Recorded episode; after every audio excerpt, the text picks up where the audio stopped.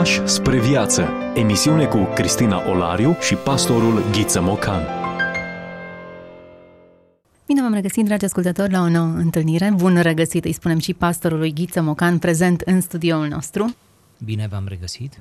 Astăzi ne oprim în preajma unui nume italian, un jurnalist, Tiziano Terzani este numele lui și Cred că pretextul discuției noastre ne va suscita interesul și în același timp ne va provoca să ne punem întrebări bune în ce privește relațiile cu cei apropiați ai noștri.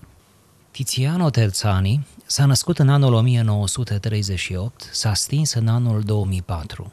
Înainte de a furniza câteva detalii biografice despre el, aș dori să am pentru ascultătorii noștri o precauție. O precauție care sper să fie suficientă pentru a asculta totuși emisiunea în continuare și pentru a lua lucrurile bune din gândirea acestui om interesant în felul lui și de o complexitate aparte. Deși este italian, născut și mort în Italia, el nu a împărtășit în mod militant convingerile creștine, ci datorită unor împrejurări existențiale, având o firmă care a avut la acea vreme un anumit succes, a fost purtat de viață, dacă pot să zic așa, până în extremul Orient, în Japonia, și nu numai.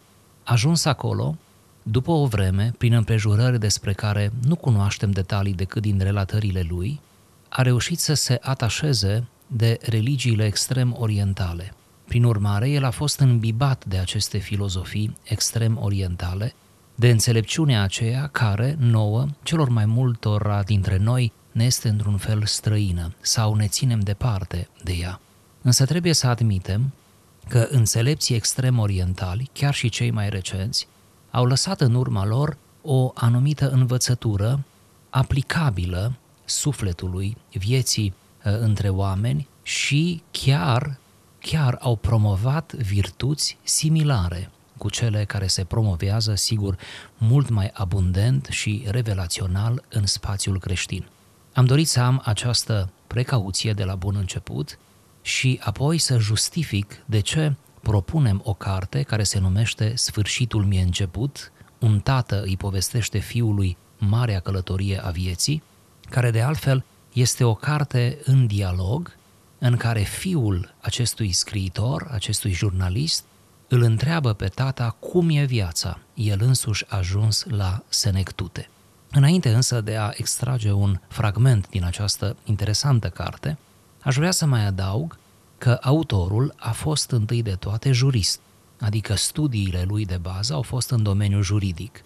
Nu a practicat prea mult însă în acest uh, domeniu, uh, ci uh, s-a dus în următorii ani spre zona de jurnalism și a ajuns să scrie la cele mai mari cotidiane ale Italiei, Corriere de la Sera, la Repubblica, nume mari în presa italiană a ajuns ceea ce am putea să numim astăzi un formator de opinie, un autor îndrăgit, un om a căror uh, idei reușeau să penetreze în diferite straturi ale societății italiene și nu numai.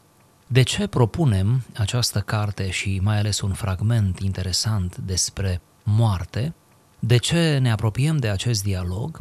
Tocmai din cauza faptului că în uh, economia unei familii Parcă una dintre temele absente, vinovat de absente, este tocmai această relație caldă, apropiată, sinceră, într-un anumit fel vulnerabilă, care se poate stabili între tată și fiu. Cum știm din toată psihologia modernă, fiul privește cu o admirație nețărmurită spre tatăl lui, mai ales când e copil, și vede în tata modelul forței uh, superioare, vede în tata eroul și uh, pe măsură ce crește se așteaptă, fie că o declară sau nu, adolescenții de altfel se deschid destul de greu, dar așteptările sunt vii, prezente, se așteaptă ca tata să aibă gesturi de apropiere față de el, de fiu, și să poarte anumite dialoguri. Pe măsură ce fiul devine el însuși un tânăr și apoi un tânăr adult, se pare că această nevoie rămâne acolo constantă, doar că se schimbă palierele de dezbatere, de discuție. Prin urmare, un tată prezent în viața fiului este realmente o binecuvântare pentru fiu și o încântare, cred eu, pentru tată. Încurajăm în mod indirect, prin uh, citirea acestui fragment, încurajăm dialogurile, poate uneori incomode, uneori poate delicate, dar întotdeauna fructuoase între tată și fiu. Ne-a așezat Dumnezeu într-o familie, pe unii în postură de părinți, pe alții în postură de copii, fii sau fiice, iar această relație ar trebui să o grădinărim, să o cultivăm cu foarte multă atenție și gentilețe.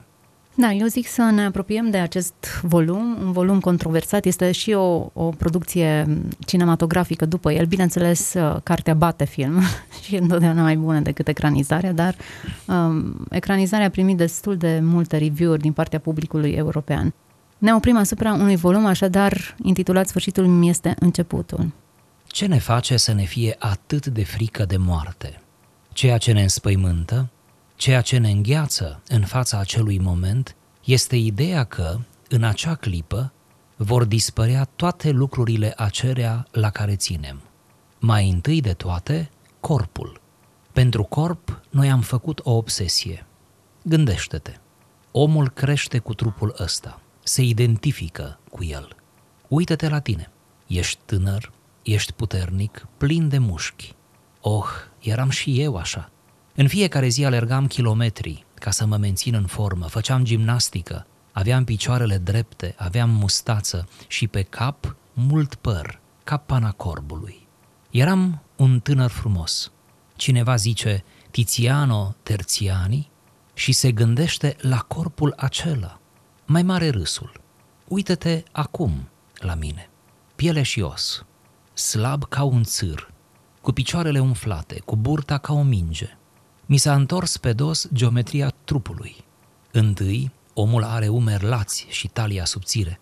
Acum am umeri înguști, înguști și o talie enormă. Deci, nu mă pot crampona de trupul acesta. Și pe urmă, care trup? Un trup care se schimbă în toate zilele? Care pierde părul? Care se împleticește? Care slăbește? care e tăiat în bucăți de chirurg, trupul nu suntem noi. Atunci ce suntem? Credem că suntem toate lucrurile pe care ne îngrijorăm că le pierdem murind. Te-ai identificat cu personalitatea unui ziarist, avocat, director de bancă și gândul că toate acestea dispar, că nu mai ești marele ziarist, bravul director de bancă, că moartea îți răpește toate acestea, asta te răscolește. Tu posezi bicicletă, automobil, un tablou frumos pe care l-ai cumpărat cu economiile unei întregi vieți, un teren, o căsuță la mare. E a ta. Iar acum mori și o pierzi. Motivul pentru care ne e atât de frică de moarte este că odată cu ea trebuie să renunțăm la toate cele la care țineam atât de mult, proprietăți, dorințe, identitate. Eu am trecut deja prin asta. În ultimii ani n-am făcut decât să mă dezbar de toate acestea și nu mai sunt legat de absolut nimic, fiindcă, evident, tu nu ești numele tău, tu nu ești profesiunea ta, nu ești căsuța de la mare pe care o deții. Și dacă înveți să mori trăind, cum ne-au învățat bine înțelepții vremurilor trecute, atunci te obișnuiești să nu te recunoști în lucrurile acestea, să le recunoști valoarea extrem de limitată, tranzitorie, ridicolă, nepermanentă. Dacă într-o zi vâj casa pe care ți-ai cumpărat-o la mare e luată de flux, dacă un fiu, unul ca tine, care ai fost atâta vreme al meu și căruia i-am dedicat gânduri, uneori suferințe și temeri, iese din casă, îi cade în cap o cărămidă și vâj s-a terminat, atunci înțelegi că nu-i posibil ca tu să fii lucrurile acelea care dispar așa pur și simplu. Și dacă, trăind, începi să înțelegi că nu ești lucrurile acelea, atunci încet, încet te desprinzi de ele, le părăsești. Ce text profund și ce explicație interesantă, mai ales că vine dintr-o zonă care nu e neapărat creștină. Ai senzația că citește una dintre Evanghelii, în care ni se spune să nu strângem comore aici și acolo unde da, este comora noastră este inima noastră. fragmente din filocalie, din învățătura părinților bisericii, care și ei chemau la ceea ce putem numi detașare de lume, detașare de bunuri, detașare, detașare de propria poziție socială pe care ai dobândit-o de altfel cu foarte mult efort și consecvență. Acum, dacă de obicei creștinii sunt acuzați că lasă pasărea de mân- din mână pentru cea de pe gard, ei bine, omul acesta nu vine dintr-o perspectivă creștină, tocmai de aceea mi se pare importantă poziția da. lui să o explorăm, cum de ajunge la aceleași concluzii la care ajungem și noi, printr-o examinare pur și simplu a realității, părerea mea că destul de riguroasă și cu o multă onestitate. Așa este. Dacă ar fi să plasticizăm puțin acest discurs pe care tocmai l-am citit, atunci cumva acest autor dorește să ne spună următorul adevăr. Lucrurile acestei vieți, adică proprietăți, identitate, profesie, relații, lucrurile acestei vieți cu care ne legăm de viața aceasta pot să devină un impediment în pregătirea noastră pentru desprindere, pentru plecarea de aici. Toate acestea ne pot trage în mod gravitațional înspre pământ, înspre ale pământului, astfel încât să fim cu totul nepregătiți înaintea marelui moment al desprinderii. Soluția pe care el o propune, cum reiese clar din acest fragment, e ca, pregătindu-ne pentru moarte, să învățăm să murim trăind, să murim în fiecare zi, adică să ne detașăm în mod progresiv de toate câte le avem, chiar de noi înșine, astfel încât să nu resimțim drama, sfâșierea de la sfârșit, că toate acestea, iată, uh, rămân după noi. De fapt, el spune, noi nu ne temem de moarte, ci noi ne temem de faptul că moartea ne răpește lucrurilor pe care le-am creat, în care am investit o viață întreagă. Și discuția cred că merge mult mai departe decât lucruri. Se referă mult mai departe decât doar lucrurile din, din apropiere. Cred că țintă identitate. Pornește de la ce nu te definește. Nu te definește trupul care se schimbă, nu te definește funcția pe care o poți pierde și nu te definesc nici posesiunile, chiar dacă îți dau un anumit statut. Până la urmă urmei, tot textul prin negare te conduce spre întrebarea ce anume te definește pe tine ca persoană. Da, este vorba de identitate și aici se sugerată cumva o falsă identitate, nu? Adică legarea noastră prea, prea atașată, prea pasională, aș spune, de ceea ce suntem și de realizările noastre. Și cumva, la un moment dat, într-o anumită infatuare, poate, a propriei poziții, să credem că suntem de neînlocuit și până la urmă cât de mare este drama morții noastre, câtă vreme, iată, lasă în urmă o asemenea sfâșiere, un asemenea gol. Cumva, deși nu este rostit aici cuvântul acesta, cumva e o chemare la modestie, la un simț al măsurii, e o chemare la o umilință și la o detașare care sunt văzute ca fiind naturale. Și de altfel nu putem să plecăm din lumea aceasta dacă va fi să plecăm așa cum ne visăm fiecare la senectute cu mintea întreagă, înconjurați de urmași. Dacă îndrăznim să ne visăm. Da, da, exact. Prin urmare, iată ce frumoasă chemare ni se face, să ne pregătim pentru ultima zi. E bine să ne oprim din când în când, să descoperim sensuri noi, lecturi adânci și să ne lăsăm inspirați. E important de menționat că acest text, această discuție este adresată unui fiu de către tatăl său într-un moment în care știe că va muri, adică nu mai are mult de trăit.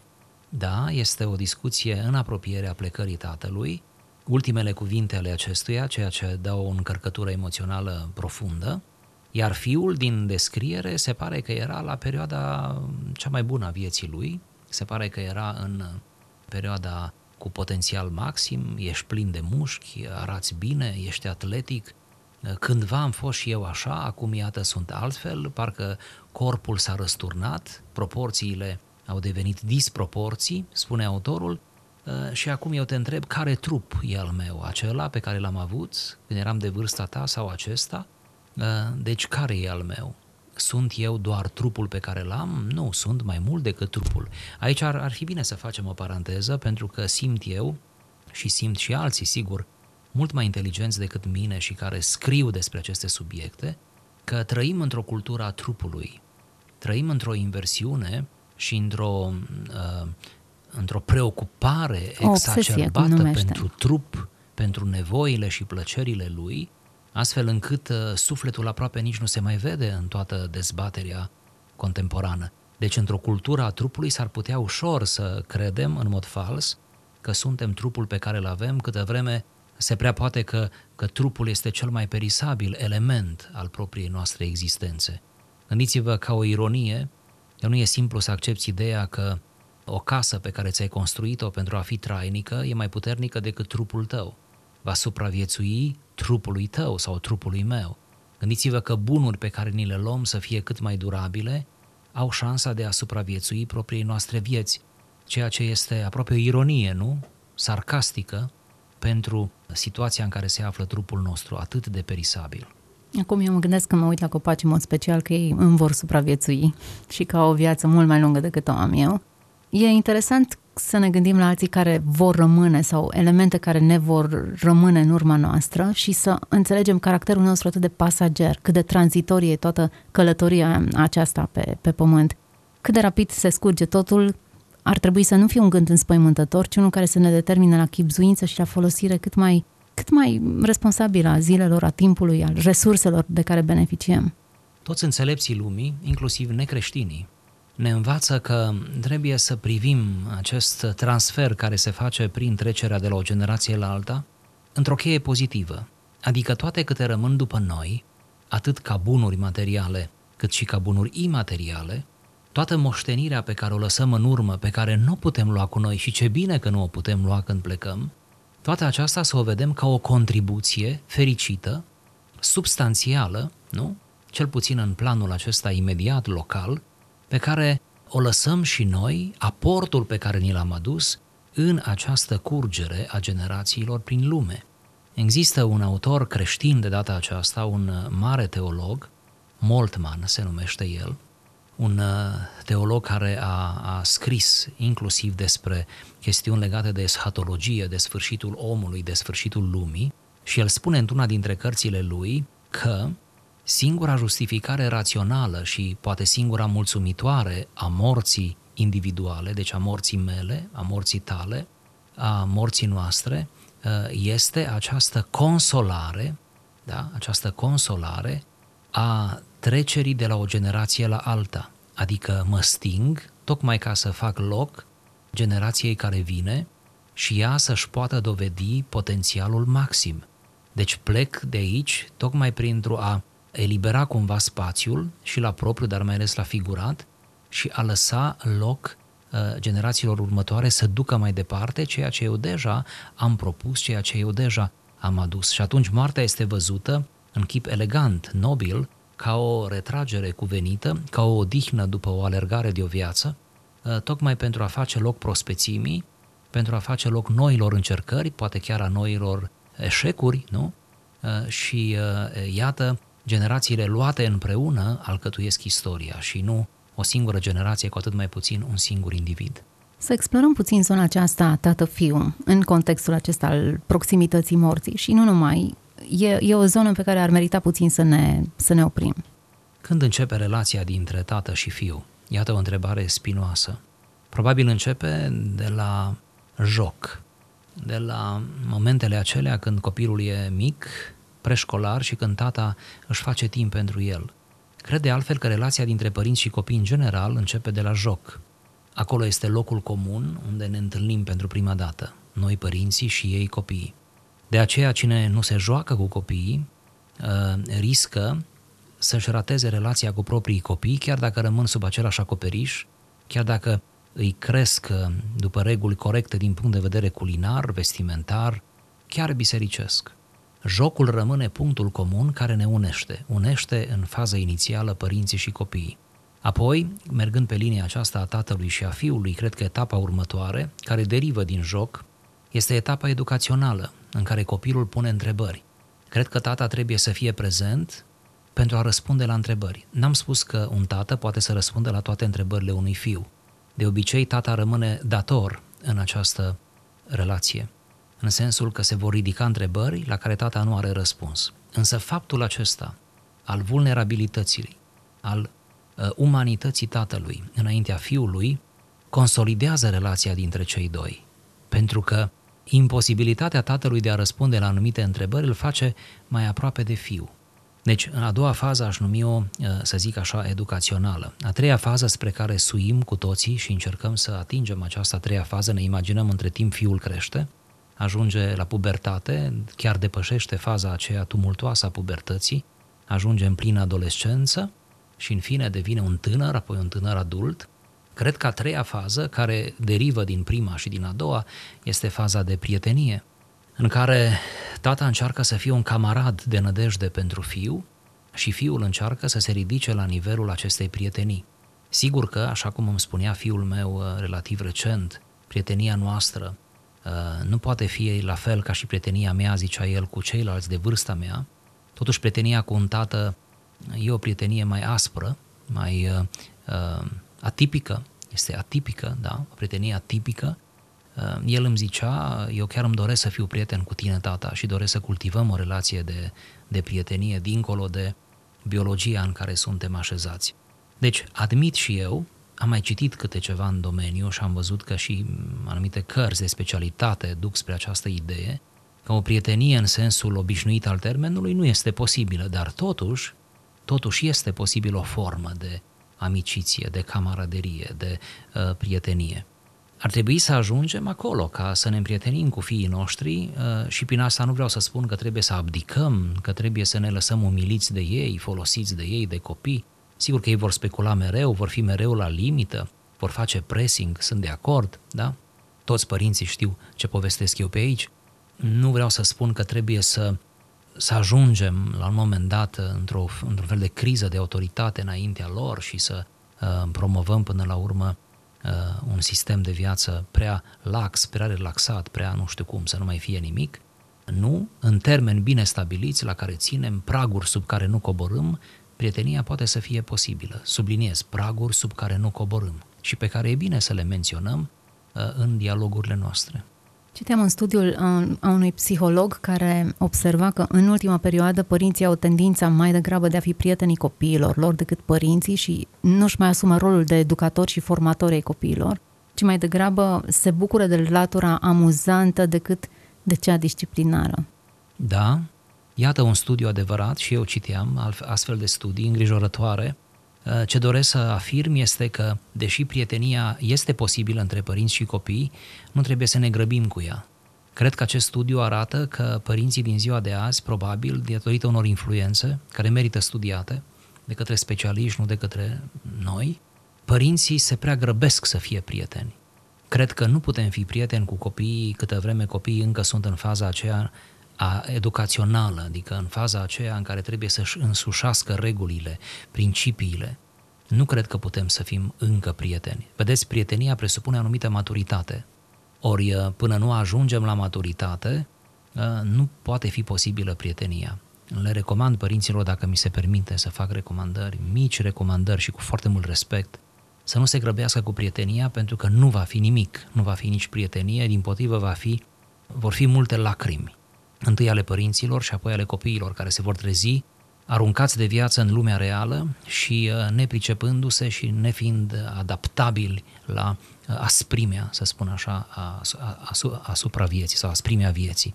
Deci uh, prietenie da, însă nu înainte de educație, nu înainte de reguli, nu înainte de disciplinare, nu înainte, nu înainte. Trebuie să te califici ca și copil pentru prietenia părinților tăi.